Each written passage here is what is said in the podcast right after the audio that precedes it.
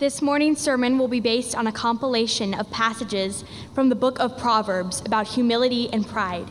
The verses can be referenced up on the screen. The way of fools seems right to them, but the wise listen to advice. Humility is the fear of the Lord. Its wages are riches and honor and life. Where there is strife, there is pride but wisdom is found in those who take advice. Whoever disregards discipline comes to poverty and shame, but whoever heeds correction is honored. Whoever remains stiff necked after many rebukes will suddenly be destroyed without remedy. Mockers resent correction, so they avoid the rise. Whoever heeds discipline shows the way to life, but whoever ignores correction leads others astray. Do you see a person wise in their own eyes? There is mo- more hope for a fool than for them. Better to be lowly in spirit along with the oppressed than to share plunder with the proud. Pride brings a person low, but the lowly in spirit gain honor. When pride comes, then comes disgrace, but with humility comes wisdom. Humility is the fear of the Lord. Its wages are riches and honor and life. Thanks, Louie.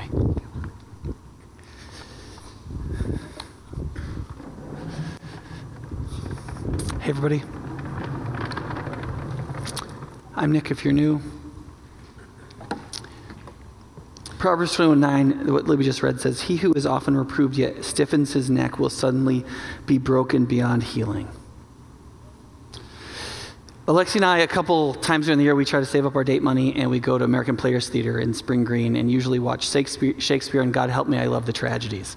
Um, the three greats, um, Macbeth, Hamlet, and King Lear, the least known, is the one that they did this year. And um, it's hard to know exactly um, Shakespeare's purpose in the three and a half hours of that play, whether it is to take you on a trip for three and a half hours and then kill as many people as possible in the last three minutes so as to set some kind of Theban record for deaths, or uh, whether it is to clarify how profound, how predictable, and how complete is the tragedy that comes to vanity and pride and undisciplined passion. In Macbeth, the great sin that leads to tragedy is ambition. In Hamlet, it is unforgiveness and seething, brooding over injustice. In Lear, it is vanity and pride and lack of wisdom and passion unbridled in the king. And so the, the great tragedy of King Lear is, is not the death of the Duke of Cornwall or the plucking out of the eyes of the of, Earl of Gloucester or his later death or the death of his bastard son or the death of King Lear or of all three of his daughters, Goneril, Regan, and the good Cordelia or the hanging of his wise fool.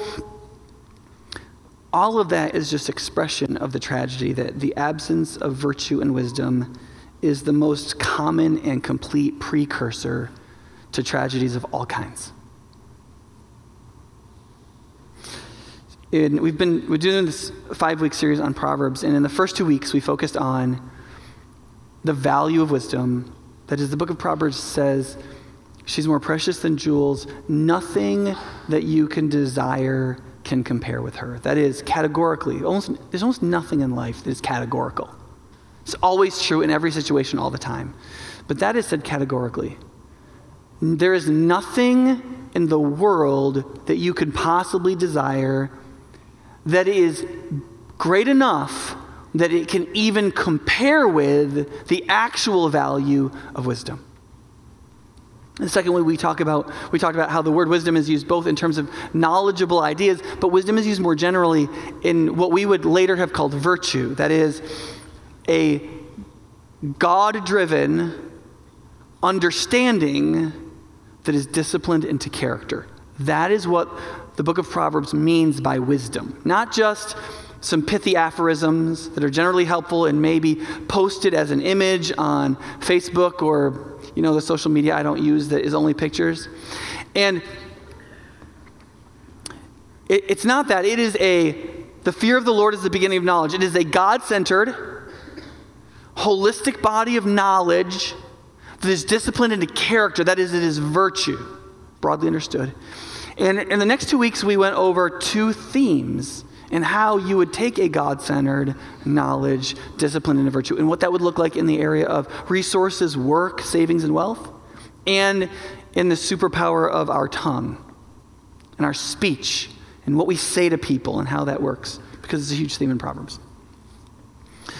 And this week, what we're going to end with is the diagnostics of wisdom. How, how do you get it? If nothing can compare with your desire for it, if it is worth far more than anything else that you could desire, that it is seeking wisdom is seeking God, rightly understood. And if we desire both its benefits and its truthfulness, how do you chase it? Right? And there is a virtue that precedes all other virtues. There is a piece of wisdom that precedes all other wisdom. And it is defining and it is golden. And what, what I mean by that is a, a defining virtue is something that if you know this about a person, you already know so much more about how their life is going to go. There are some things that if you know A, you know B through Z.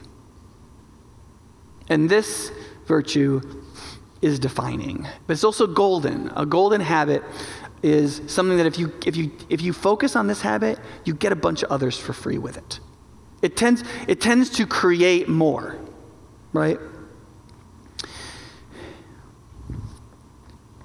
And Proverbs could not be more clear on this issue. And it is simply that humility produces wisdom. Humility produces wisdom. There is no way around that. There is no skirting the issue. There is no alternate method. There is no, um, alternatives. There's, there's only one means by which wisdom can be truly acquired, and that is through humility. Wisdom comes from humility. When pride comes, then comes disgrace. But with humility comes wisdom. If you have pride, the end of that is going to be folly. It's going to be disgrace every time. That's what one produces the other. But the good news is, is that humility, with humility comes wisdom. And wisdom is more precious than anything. Nothing you could desire could compare with her. She brings honor and safety and life and beauty and right relatedness to all things and God. And, and those things come only from wisdom and wisdom comes through humility.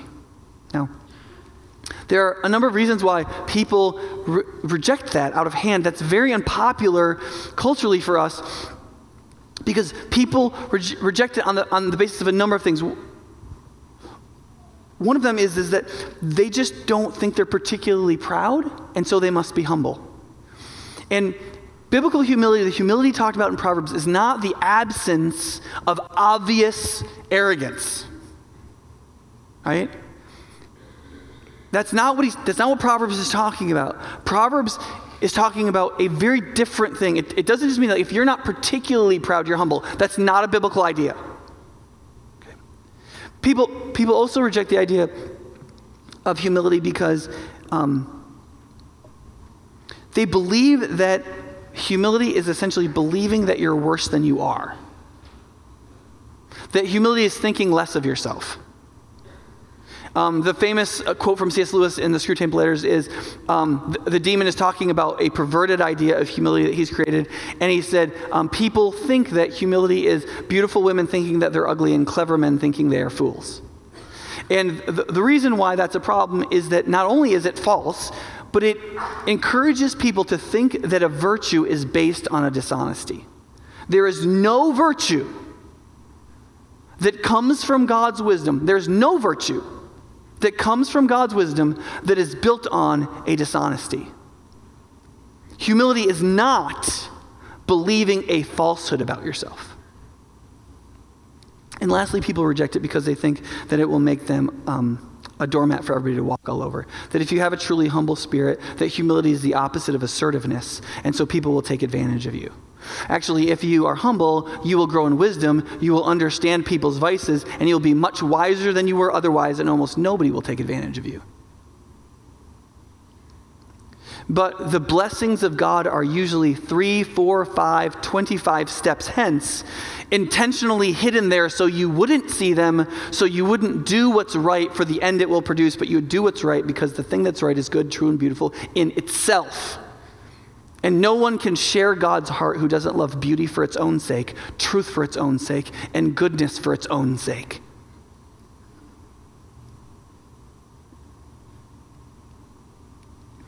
Instead, humility is these three things it is an accurate self assessment. No doubt you do think more of yourself than you really are. But the point is not to think of yourself less. The point is to have an accurate self assessment, which means both haughtiness and despondency are pride. If you think you're big, a big deal, or if you think you're nothing, both of those are manifestations of a brokenness of humility. Humility is accepting you are what God says you are, which is a meaningful divine image bearer living a life of eternal significance, bearing the superpower of the human soul, imbued with the very power of God Himself, died for by the Creator of the universe, and given purpose in the life that you live presently, capable of divine love, empowered by God and redeemed by Him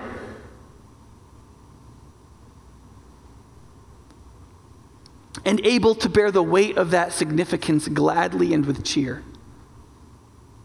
You are nothing less than that and can never be. And if you deny it in negativity and despondency and gloom, that is pride. And if you believe you are really more importantly other things that are only you and not your neighbor, and which makes you higher and greater than them, that is the haughtiness of pride that comes before fall. Neither is accurate self assessment. But the minute you get anywhere close to accurate self assessment, humility immediately forgets it. Because humility forgets itself and points its attention towards God and its neighbor. Humility is full of love, and it is not particularly interested in itself, but in others and in what's good and beautiful. It's much more interested in, the, in philosophy or flowers than it is in itself. And so, humility isn't thinking less of yourself, but thinking of yourself less, to quote, I think, also Lewis, repopularized by Tim Keller. And then the last thing, and it's off, this isn't often not talked about, is it's not being self filled that we human beings are dependent and serving conduits. There are divine and powerful things that come into us and flow through us, and pride silts up the stream bed of the flowing of that life. Pride is like, is like the gravel and sand that fills in a reservoir so that it can't really hold any water anymore because it's full of dirt. And we are meant to be open, cleaned out pipes and riverbeds, that the that life and joy and cheer and happiness and compassion come in, flow out. We are dependent on God's power, open to His gifts, seeking to be filled with His Spirit, and then seeking to let it flow into us and out of us. So the minute we are self filled, we are self plugged.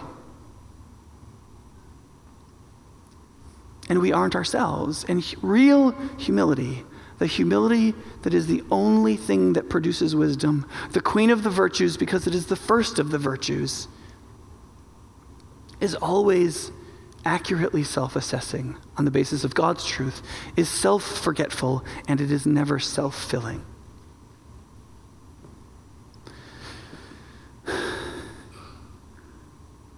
But then what? Right? Then what? So, humility is the fear of the Lord. The, its wages are riches and honor and life. Do you see a person wise in their own eyes? There's more, more hope for a fool than for him, right? Pride is, is the killer of these things, and wisdom is its gate. But how, how does that humility produce wisdom?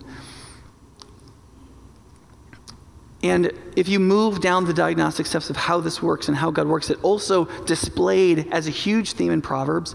The answer is, is that wisdom comes from humility, seeking correction through community. So wisdom comes from humility, a, the personal state that God can create in us through faith, seeking correction in community.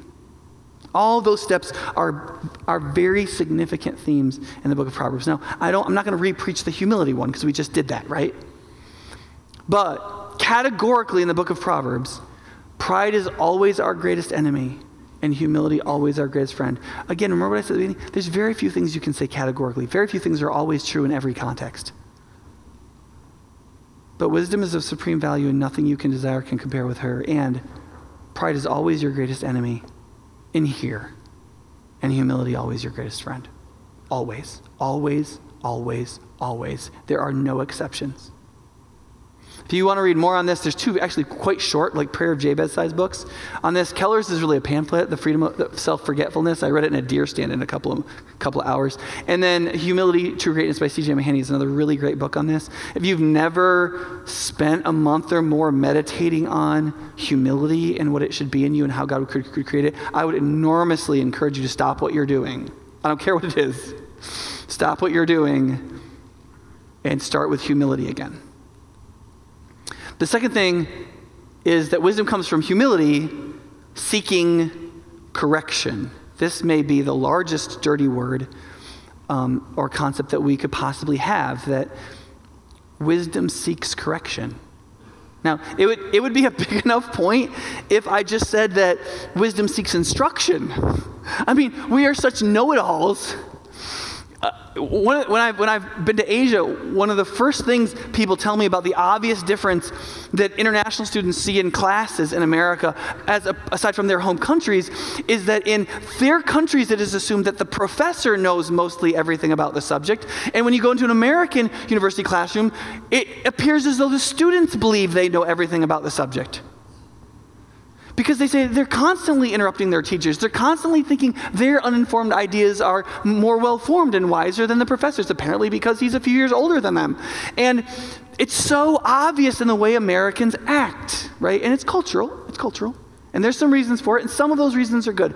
But we are also such know it alls. Down to our year olds and up to our bent over olds. We are such know it alls. And it would be profound enough to say that wisdom seeks instruction. Eight times, or 11 times in the first eight chapters of the book of Proverbs, Solomon pleads his son. He says, Listen to my instruction. Just, just, just give, give what I'm teaching you. He's not even correcting him. He's just teaching him. That's all. It's just positive. It's just knowledge for him to know. He's not even saying you're doing something wrong, and yet he has to plead. Why? Because he knows human nature and human behavior and how we act, and we don't want to hear instruction. And correction is a long way beyond instruction because it's personal. But you and I cannot grow wise without encouragement, positive feedback, and also correction. And the book of Proverbs actually uses a number of very negative words for this. So if you look at um, if you look at the passages, the way a fool seems right to them, but the wise listen to advice. So that's just advice, right? But it, advice means you think you, you might think you don't know the answer. Doesn't if you're seeking advice, and the other person isn't butting in, it assumes that you have already perceived that you may not know the answer and you're seeking advice, which is a step in the right direction according to the Bible. Okay? Mockers resent correction, and so they avoid the wise because somebody may offer correction. Whoever loves discipline loves knowledge, but whoever hates correction is stupid. So that's not delicate. That's not a delicate verse, really, right? Those who disregard discipline despise themselves.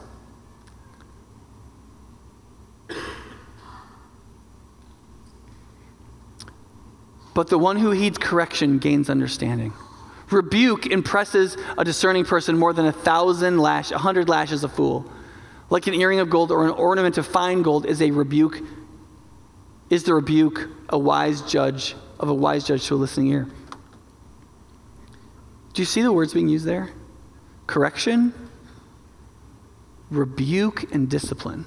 Now, I haven't included because I don't want to drag in the whole controversy of the rod. But there's about eight, six to ten verses about the rod in Proverbs, about how sometimes we need a beating. Okay? And I don't want to get too far into that because we live in such sort of like a pacifistic, sort of like don't touch people sort of culture. For all the history of the world, they thought sometimes people deserved a good beating, right? I mean, that was true in America up until probably the 60s. Right? If somebody insulted your wife and you punched them in the face, that was not considered a jailable tragedy. Right? Now somebody can grope your wife in public, and if you lay a hand on them, you'll be a felon.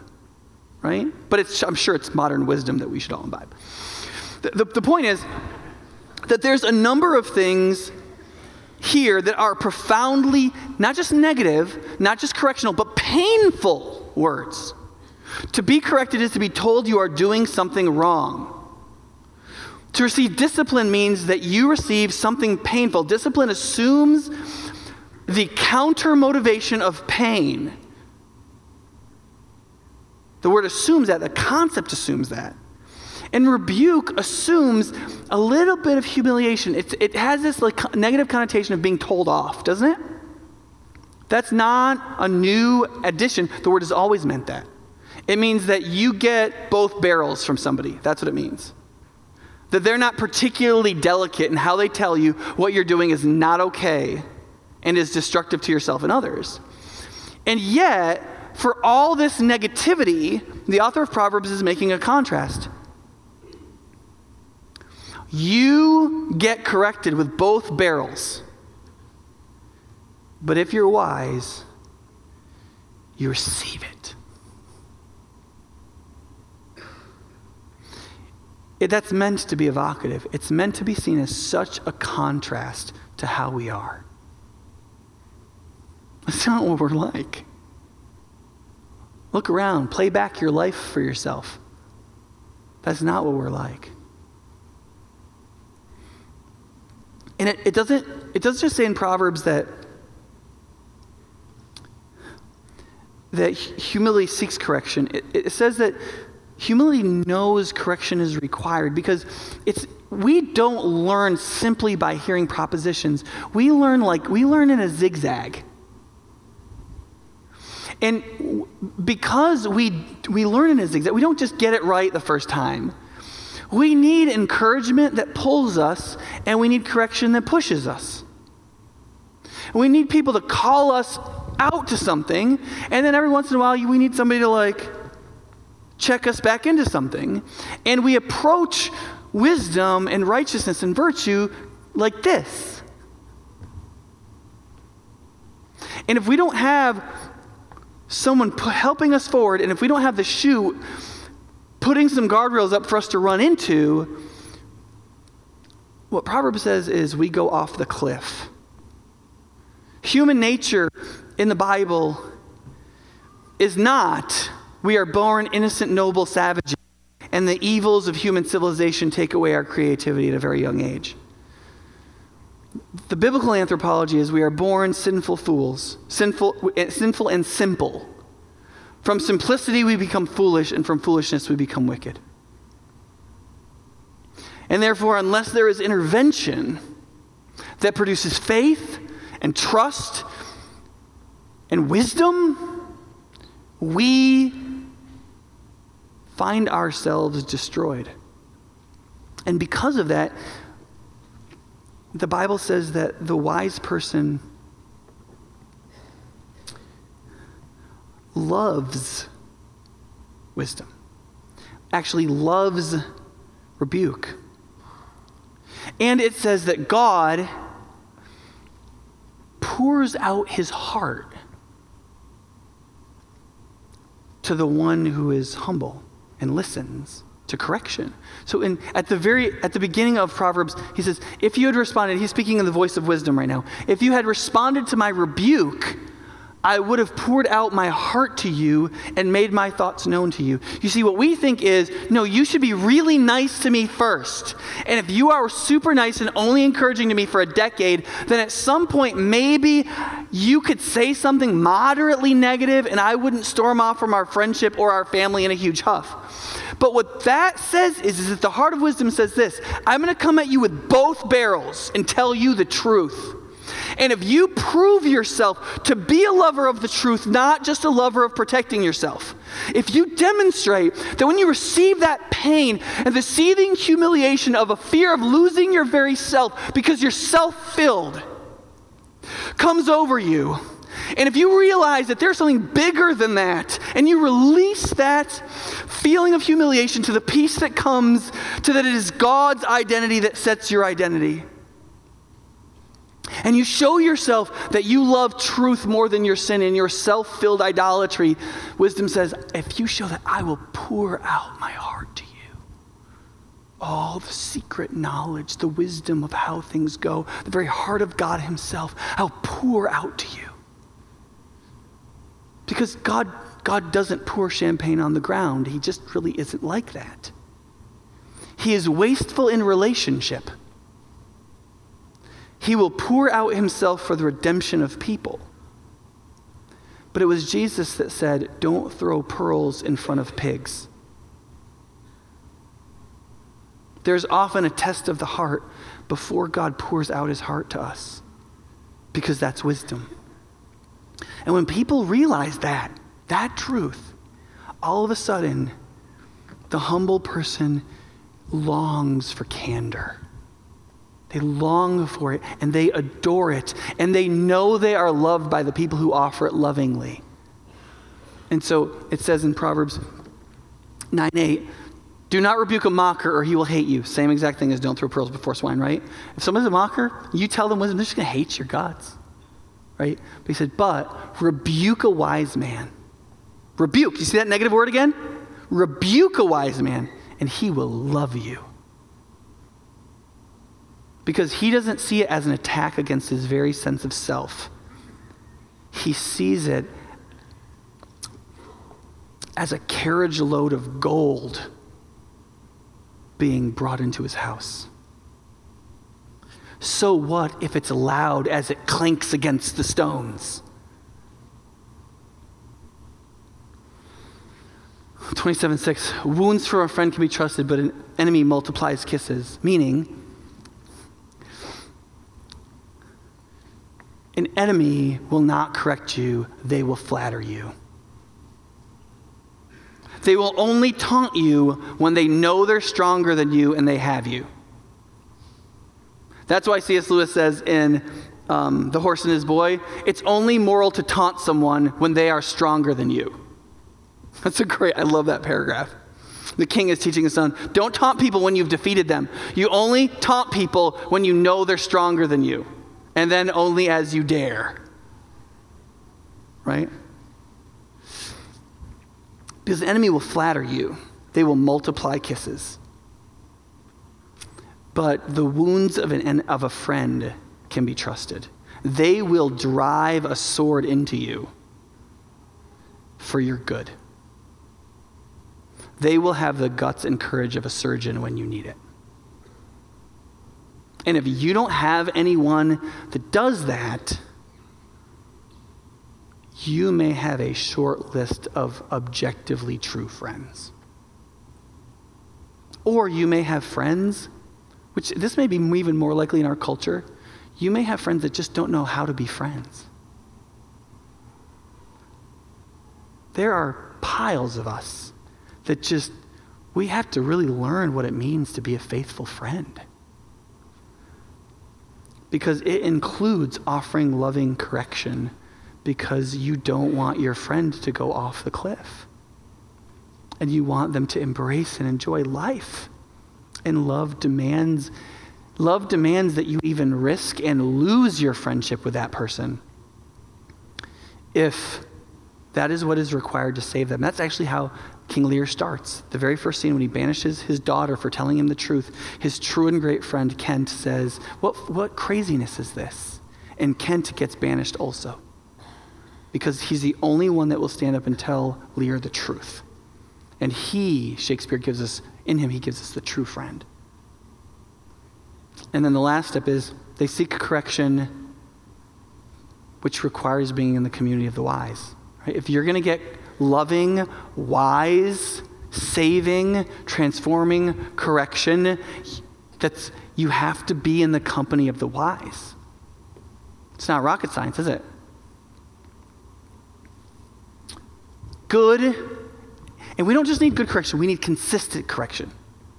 We need to get, we need not, we don't need to get like hammered down with people hating on us. That's not what I'm talking about. Right? Taylor Swift would be for this point, okay? That's, I'm, what we're talking about is the redirections of love that are necessary for us to find life in God, for us to trust Him day in and day out, to have the courage to take steps of faith and walk away from sin and repent. That is a difficult, convoluted thing, and other people see us more clearly sometimes than we see ourselves. And we need not just good, but we need consistent correction. Proverbs 15 12 says, Mockers resent correction, so they avoid the wise. Notice it doesn't say the fool because the word fool doesn't hold a connotation of pride strongly enough. The mocker is a fool, but he's also arrogant and he makes fun of goodness. That's what a mocker is. And people who are not just fools, but proud of it, they intentionally avoid the wise because they don't want correction. Well, 13 20 says, He who walks the wise grows wise, but a companion of fools suffers harm one of the easiest ways to grow wise is to have the humility to just get around wise and godly people. You want to you want to become healthy as a person, you want to become godly and holy. The most straightforward way to do that is to find someone who is godly, holy, and healthy and get in their companionship by whatever means you have to. Any noble means that you have to. And this is, this is why when we come to Christ and we recognize what it means to follow him, wisdom that is grounded in humility will always lead people to the actual physical human local church, always. Because if you can get general wisdom anywhere, I mean, there's wisdom all over the place. It's mixed in with a lot of other stuff, but you, there's wisdom everywhere. You'll find wisdom in other places. But whole wisdom, the book of Proverbs says, always starts with a fear of the Lord. It always starts with, with honoring the character of God. It always starts with knowing what God has spoken and shown about himself, which we have more than Solomon did. We know that that has come into full fruition in the person of Jesus. And so to have whole wisdom, we have to be in the presence of those who believe in how God has spoken and shown himself in Jesus, God's true wisdom. Remember what Jesus said? One of the things Jesus said about himself? He didn't just say he was the Son of God. There was one time where he said, Don't you see? One greater than Solomon is here. Not just in that he was the Messiah and great king, and he was a greater and richer king than Solomon, but that he was also the culmination of all wisdom.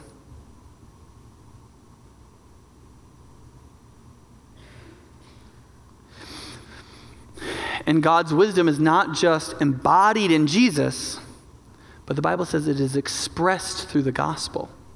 When Paul gets to the end of, I think it's chapter 11, not chapter 9, but I can't remember right now. It's one of those two.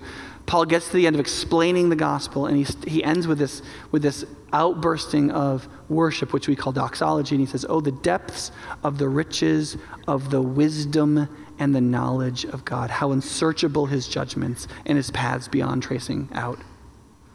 Who has ever known the mind of the Lord that he would instruct him, right? And on and on he goes. And the idea is that is he has just explained the gospel. How Christ has come, into what context, how he rewrites the story, how that changes everything, how it places us in cosmic and universal history, and what it means that we are what we are, and how it reformats and yet embraces all the wisdom of Proverbs and all of how God has spoken and shown himself back to Adam or even further to the first Adams. And so, humility in a believer will always lead them to the local church, to human, personal embodiments of wisdom that they can be in the company of, that will correct them lovingly. And they will also recognize that wisdom is, by its fundamental nature, intergenerational. Because wisdom just takes time. Wisdom is philosophical knowledge made character. And so it's knowing God, seeing His truth, understanding it in context, meting it out in experience, disciplining it into character so that it becomes virtue. And that just takes time. And people who are in the game are further along two decades hence. Now, some people are never in the game, and they're not any further along. But that's not who we're counting.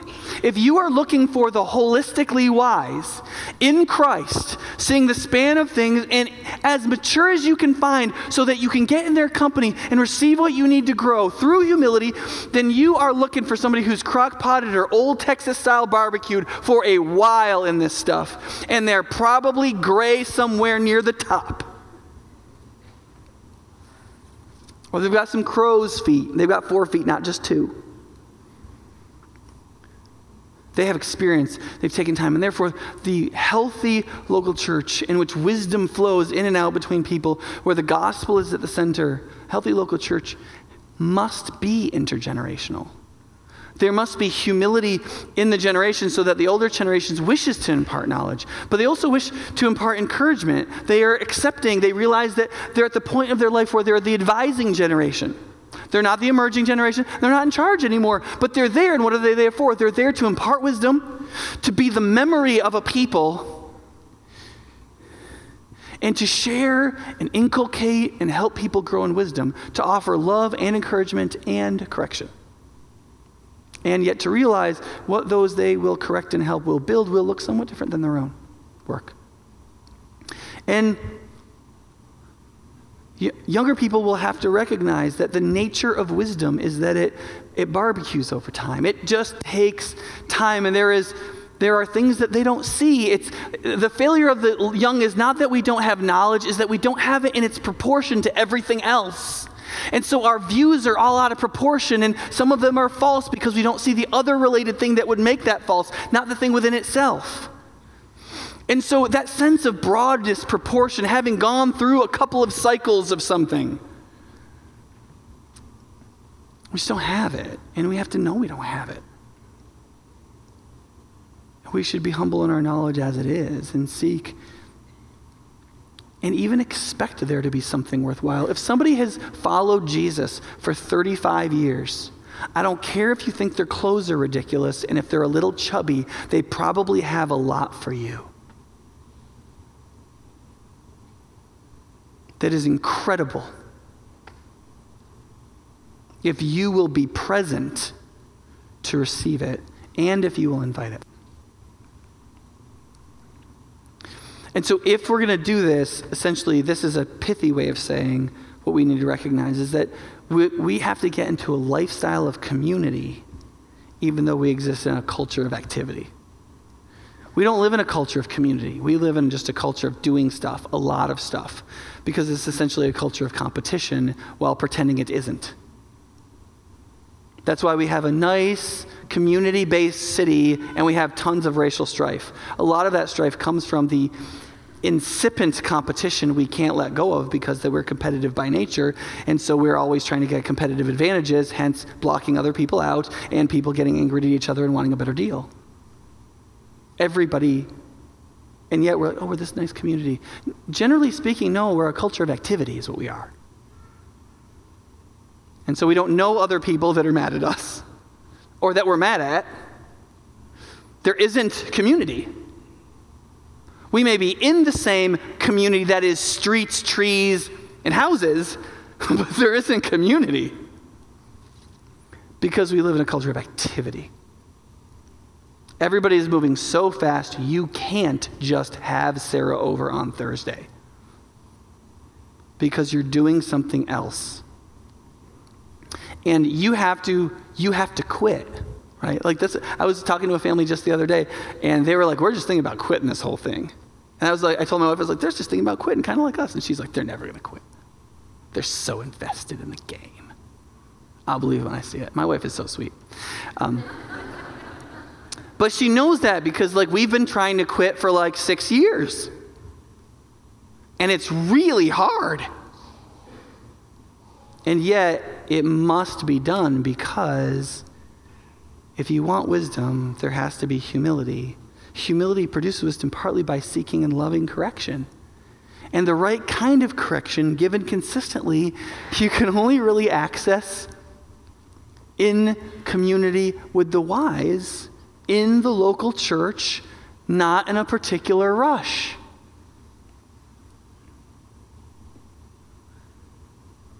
And I believe one of the places this can be most embodied, besides Sunday morning and Sunday classes, is actually in small groups. We really encourage um, people to be interested in being in small groups with people who are not in their same life stage. And um, if you are in your 20s or 30s and you um, want to lead a small group, that's great. And you shouldn't be intimidated by some older people being in your small group and you should really want that because you shouldn't want a single generation small group. And, and we can find some loving people who are of more advanced life stages who aren't going to talk condescendingly at you most of the time and, and that will really enrich your community. And you should want that. And if you are of more advanced and mature years, um, you know, we really need you to be open to being in small group with people that don't have the same aches and pains as you you know, and, and that their, their main interest when they get together is not to show the newest picture of the grandkids. I mean, that's, that's just, rea- that's just a reality. And, and for you to know that, you, that, that, that they have to learn to want what you can offer in wisdom, and you have to realize that not everything you think is the wisdom you pr- pr- that you have is actually wise, but some of it is, and that you can lovingly and humbly, even sometimes correctively, offer it to others. And it is in that loving interplay that wisdom grows in the midst of humility that seeks correction that is in community, namely the intergenerational community of the Christ centered local church, in which you fight for her health because you need her. When you realize how badly you need the local church as an expression of the body of Christ, you will live towards her health totally differently. And you will do everything to fight for her health and her beauty and her godliness and her humility. Now, so here are the applications we've talked about. Wisdom comes from humility, seeking correction through community.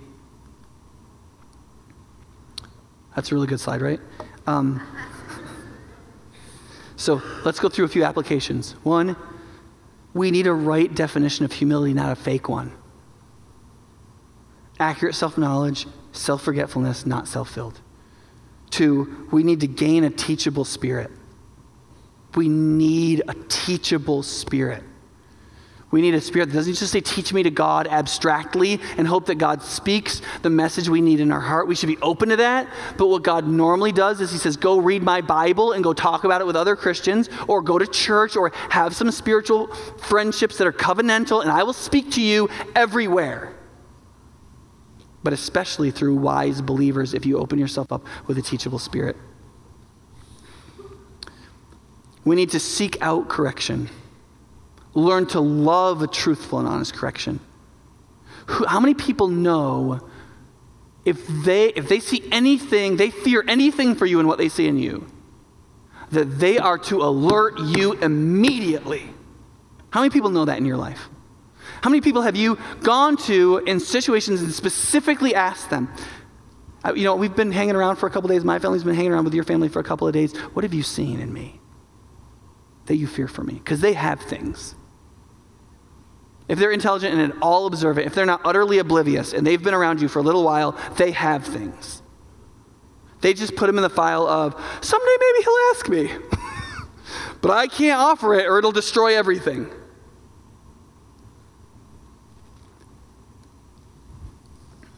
Seventeen, seek God centered wisdom, not just generic wisdom. Next, therefore, seek out the local church.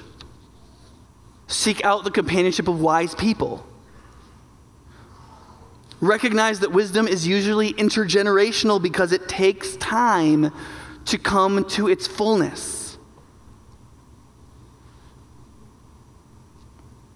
And last, look with all your heart, soul, mind, and strength to the perfect humility in Jesus. Jesus is the one who, who forgives our pride and arrogance. He is the one who, in his perfect performance of humility, when he comes in union with us, imputes that humility and that perfect righteousness of perfect self understanding, perfect self forgetfulness, and perfect divine filling and God focusedness. He imputes that to us, and we receive it in Christ. He is the one who models perfect humility. Though everything was made by him and for him, he died for the redemption of those things. He's the one who said, I did not come to be served, but to serve and to give my life as a ransom for many. As Christians, we are to see the Christ through the Proverbs. We are to see that one greater than Solomon is here. We are to see that the embodiment of Lady Wisdom is the man Jesus Christ. And we are to see in him the seething pride that is silted up the reservoir and the flowing of God's beauty through us. And to see how, in the rushing of his spirit, he can open the reserves and blow out the silt of our hearts. That is the self filling of our pride. So, you know how they, you know, they take care of, um, of dams that they've put up that start to fill with silt? You know they do? They open up the gates, and the water rushes out and blows it out of there. And the first step to humility is to say, Jesus, I absolutely, unconditionally need you. My heart is silted up with pride. I am self defined from the first moment. I am not self forgetful for five minutes together in any day. And my self assessment is that I am the greatest thing that's ever walked this earth. And or I am so bound to my despondency that I see my self realization and my self hatred. And to say, I repent and receive your rebuke and even your rod if necessary. That your spirit would redeem and save and forgive and cleanse, and that my silted up heart would be blown out by the rushing of the water of your life. So that I could have some vision, that I could experience your imputed humility, that I could see myself for what I am, that I would have so much greater a thing to focus on than myself, and that I would, I would not dream of being self filled when I know that I can be filled with the Spirit that comes from you.